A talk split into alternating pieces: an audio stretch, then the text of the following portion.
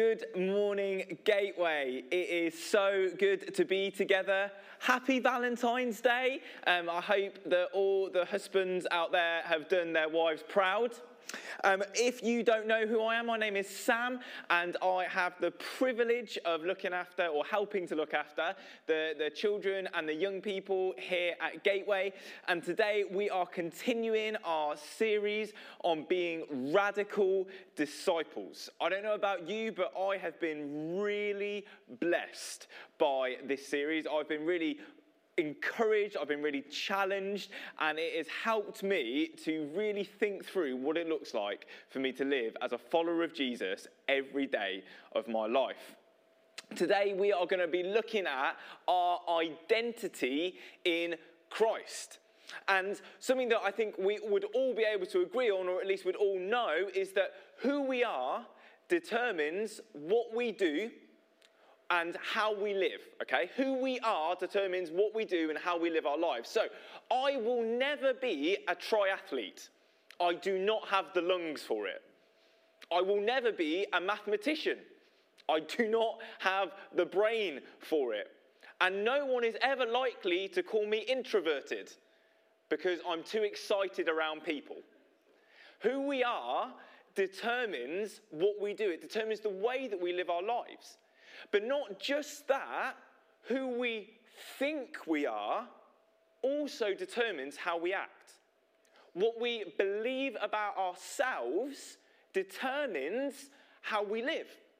And so I've got an illustration to use for those of you that have t- seen Toy Story 4, um, which is a film you may be familiar with the character Forky. If you have not seen Toy Story 4, don't worry about it because it's quite a simple illustration. But Forky, as you might know by the name, is a spork. He's a little plastic spork, okay? And in the film, he becomes a toy. And the way that he becomes a toy is a little girl picks him out of the rubbish bin, puts some pipe cleaners on him, and as toys do in Toy Story, he becomes a toy. But Forky has a bit of a contrast of interest. So Forky still believes that he is rubbish. So the whole film, you see the main characters, so kind of, kind of Woody and Buzz Lightyear, chasing this little plastic spork around, having to dig him out of the bin, dig him out of landfills, because he is convinced that he is trash or rubbish, as we'd say in the United Kingdom. And actually, it gets to the point where at the end, he starts to believe that he's a toy, believe that he is loved by this little girl, and is created to be loved by her and to love her in return.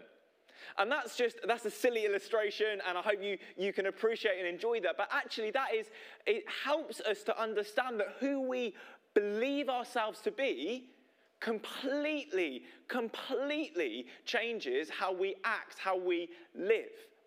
And as a result, this has a massive impact on how we live as radical disciples.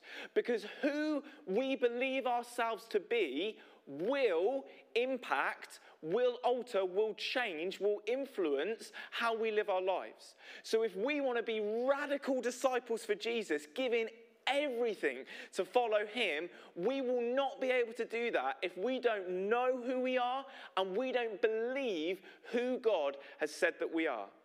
And there is a reason that this is the battleground, right? The battleground of the mind, who we are in Christ. There's a reason this is the most hotly contested area of the enemy, for the enemy in our lives.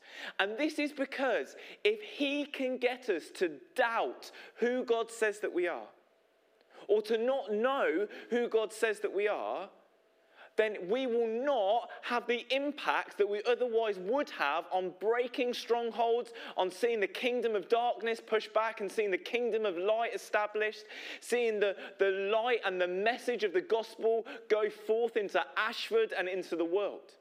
This area of our minds, who we are and who we believe ourselves to be, is the place that the enemy most tries to trip us up.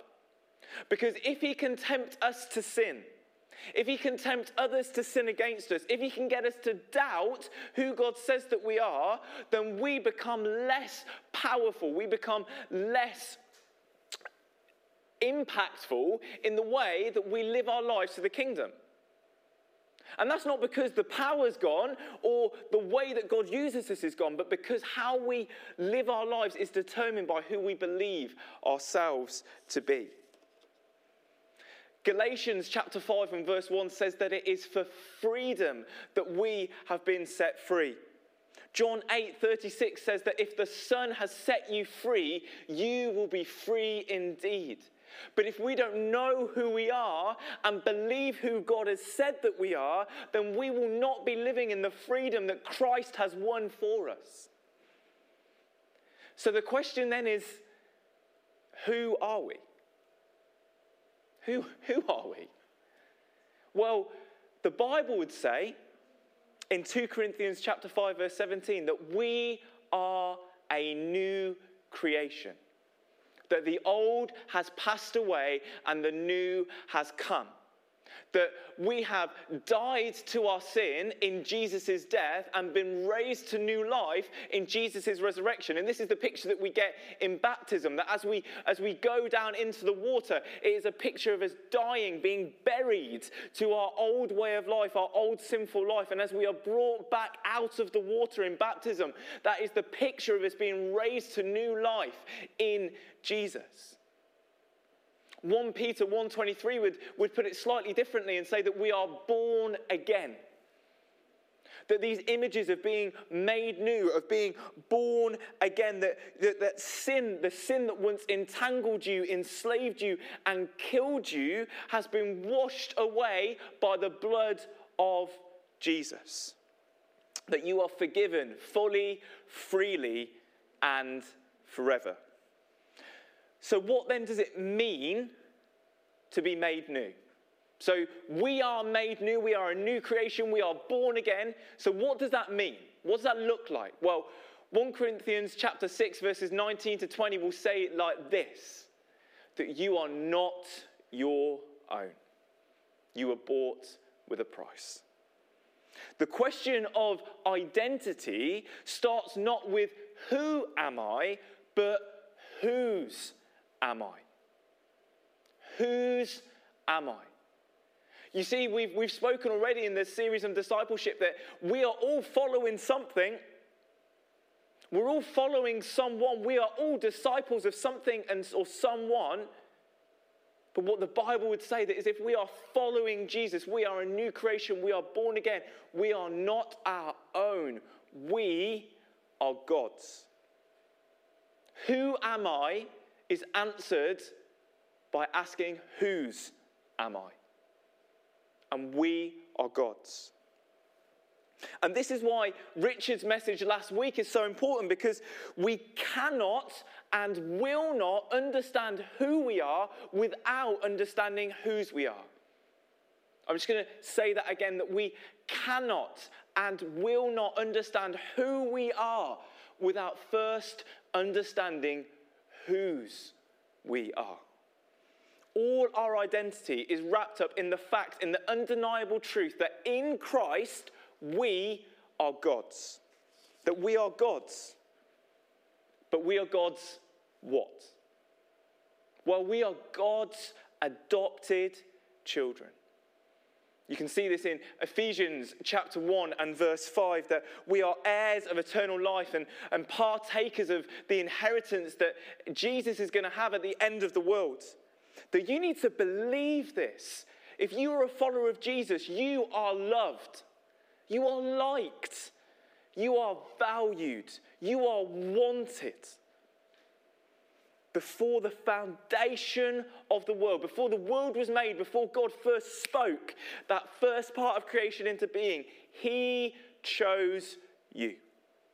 He chose you. He chose you to be His adopted son, His adopted daughter, because He loves you, because in His grace He has decided to do that that you are a child of God. You're a son of God, a daughter of God, that you get access to the throne of the king. And Hebrews 4:16 would say it's not just access, like you, you get in the door, but you can boldly approach the throne of grace with confidence.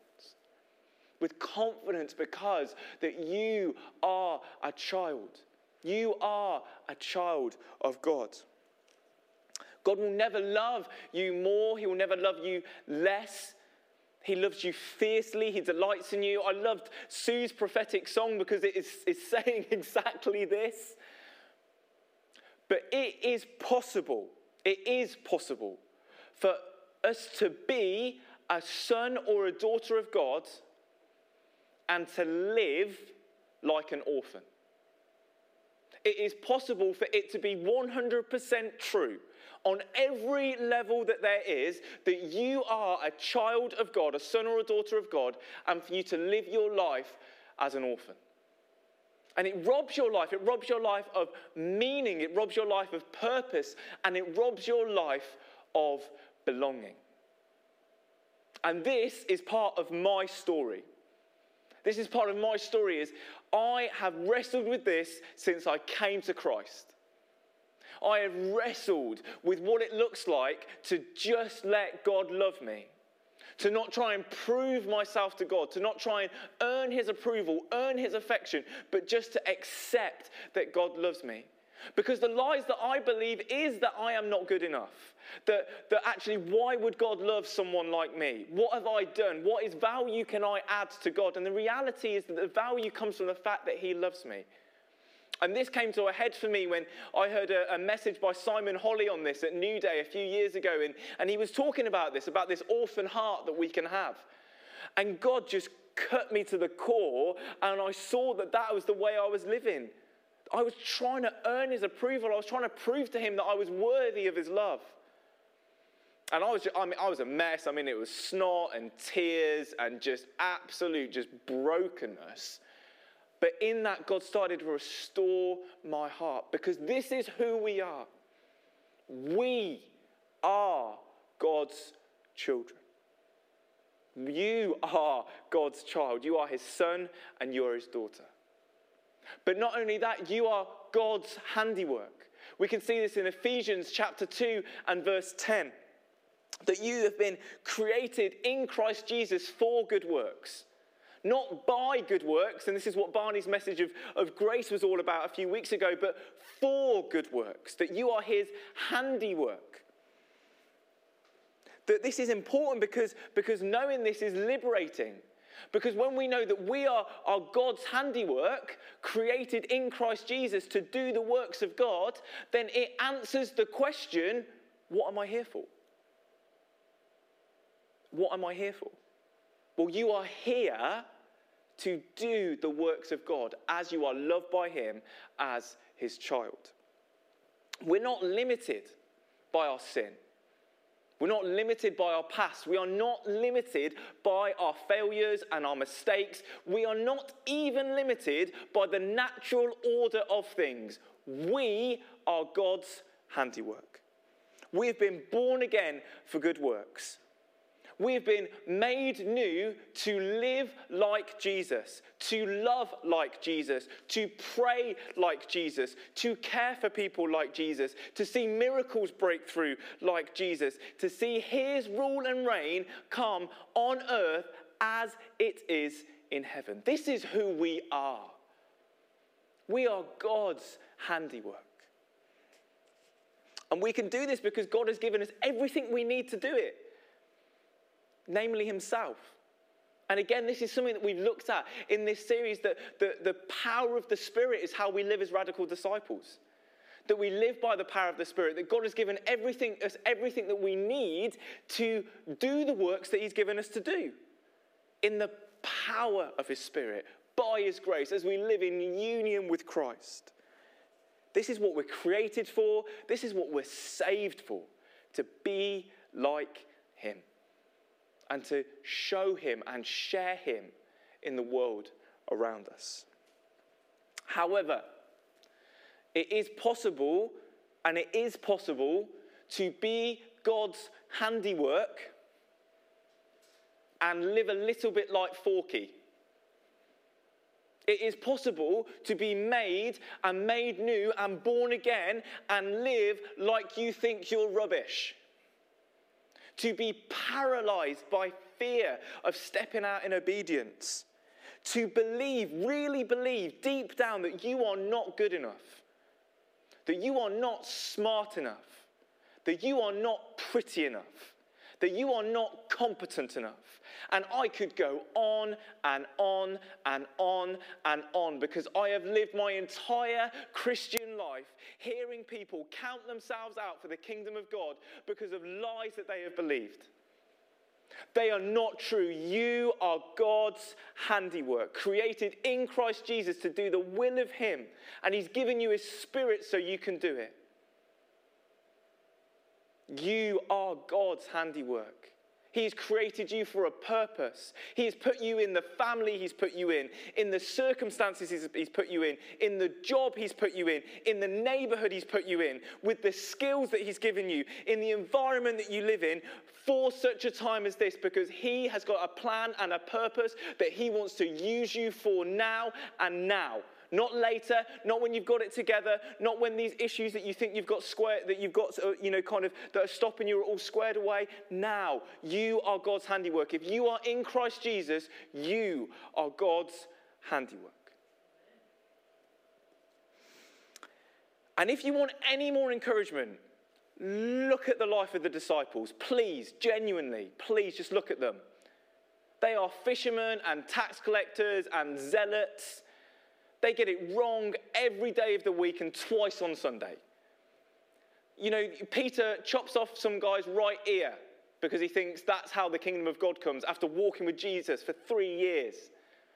He denies Jesus to his face three times. The Gospel of John says that after Peter denies him Jesus for the third time, Jesus looks at him the disciples, James and John, offer to call down fire from heaven to blow up a town because they've denied Jesus.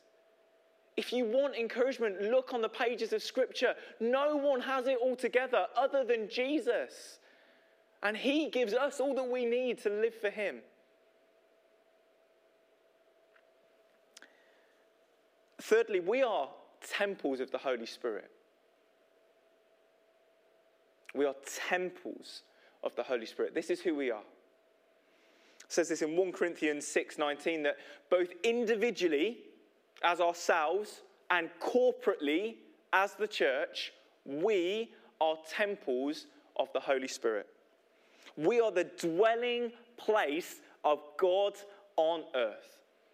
That we are the place of the power of God, of the presence of God of his goodness here on earth. That we, both individually and together as the church, are where people are to come to discover and worship God. That's who we are. That's what it means to be the church. But it is possible, and it is possible both as individuals and corporately, to live not as a temple, but as a shrine. And by that, what I mean is it's kind of like a, a nice head nod or acknowledgement. You know, you have it up in your house or, or you see it on the roadside or, you know, kind of there's, there's a, a, a an offering towards it. You know, you know, here's my devotion. It's here. It's nightly tucked away in this little alcove that I can come to on a, when I want to and when I need something or want something. But that's not who we are. We're not a place that's robbed of power or a place that is robbed of the presence of God. That we, both individually and corporately together, are the place of his presence and power on earth. We are the place of his goodness. We are the place of his worship. We are the place where people are to come to discover Jesus as we go out into the world and as we meet together as God's people. And if we want to see God move like he did in Acts, and so often I, am in conversations with believers where this is the case, I, I want to see God move like he did in Acts. I want to see God move like he did in the New Testament. We want to see revival. We sing songs about revival. We want to see the church reformed. We want to see this nation change. We want to see Ashford transformed by the kingdom of God. But that will never happen until we know and believe that as individuals and together, we are temples of the Holy Spirit. We are the place of His presence and His power on earth. And as we live, as we are in the freedom that we have won, we will see God break through in the ways that we want Him to. Because He is faithful to do it in His timing, according to His purposes. as we live out our identity in who we are in Him. In order to be a radical disciple, we need to know who we are and believe who God has said that we are. And really practically, like genuinely getting down to the real nuts and bolts of this, we need to speak truth over ourselves. You need to say to yourself that you are God's adopted son or daughter. You need to say to yourself that you are God's handiwork. You need to say to yourself that you're a temple of the Holy Spirit. And if you think that sounds mental, you need to know that you're hearing a lot of other messages. You are being told by the adverts you watch on television, by the social media that you consume, by the news that we read in the morning and in the evening that you are not good enough. That politics is the answer. That there is, there is things that you have to have to be satisfied and to be happy. And if those are the messages that we are consuming, and those are the lies that the enemy is using to, to render us impotent and powerless in the fight, we need to then battle those lies and confront those lies with truth. We are God's adopted children. We are heirs. We are God's handiwork. We are temples of the Holy Spirit. And, church, we've got to stop letting our brothers and sisters believe these lies. We need to have permission in one another's lives that when we speak lies about ourselves, that we're not good enough or pretty enough or smart enough or clever enough or competent enough, that we don't know our Bibles enough, that we don't have powerful enough prayers to do the work of God. We need to confront the lies of the enemy. We need to be the ones that love our, our brothers and sisters in Christ enough to say, no, that's not true. That's not true. This is who you are in Christ. And to that end, I, as I was preparing this week, I felt like God had given me some words of knowledge about lies that specific people, specific people had believed, and, and that God wants to set you free from this morning. And so I'm just going to read these, and I would just encourage you to respond. And whether that is in the chat function or whether that is coming onto Zoom online, which would probably be better, or ringing someone that you know in the church who can pray with you. But the first is this there is, I believe, someone who is listening to this this morning who has believed the lie that you are fundamentally unlovable. So it's not, it's not that you kind of, you sometimes doubt whether you're loved, that you have believed in the, in the core of who you are that you are fundamentally unlovable. I believe that God has said that that's because you have had this communicated to you through a father figure. I believe that you feel like this has been confirmed to you through relationships. I believe that it, this is for a woman, and I think the, the, it may even be that your name is Susan. But you need to hear this morning the truth because those are lives. That you are fundamentally loved. You are fundamentally loved, that you are a new creation, that you are God's adopted daughter. And if you are hearing this and, and you're a man or your name isn't Susan, that you also need to hear that and to respond to that this morning if you know that this is you. The second is this that there is someone, or maybe more than one person, who's listening to this and is saying that, okay, but you know, for me, I, like God's love, it's, it's a distant thing. It's, it's, it's an abstract thing. It's not, it's not something I could ever feel or experience. Or I've tried to feel or experience God's love, but I've kind of not felt it in the way I wanted to. And so I know it's just, it's, it's a distant thing. And that's a lie. You are God's adopted son and daughter. That for you, God wants you to taste and see his goodness That the promise of, of Psalm 27 that you will see the goodness of God in the land of the living is for you. That God would want you to know this morning that He wants you to know His love, not just intellectually, but He would want you to know His love in your heart of hearts. Thirdly, I feel like there's someone, and again, it could be more than one person here this morning, who has believed the lie that your life won't amount to much. That God isn't going to use you, He's going to use other people. And I believe that, at least for someone listening, this is because you have been told by a school teacher that you will not amount to anything.